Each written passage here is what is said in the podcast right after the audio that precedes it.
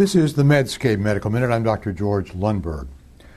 Previous work in the Netherlands has shown that percutaneous coronary intervention, PCI, can induce embolization of atherothrombotic material with resulting impaired myocardial reperfusion, and that thrombus aspiration before stenting can prevent this effect. In this study reported in the Lancet in 2008, 12 investigators analyzed by intention to treat cardiac death or non fatal myocardial reinfarction after one year of 1,060 randomized patients.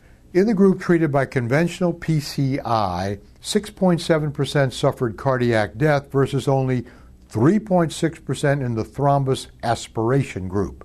The data for cardiac death or non fatal reinfarction after one year were 5.6% versus 9.9%.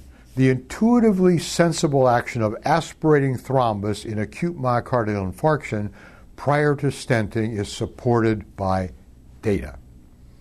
This article is selected from Medscape Best Evidence. I'm Dr. George Lundberg.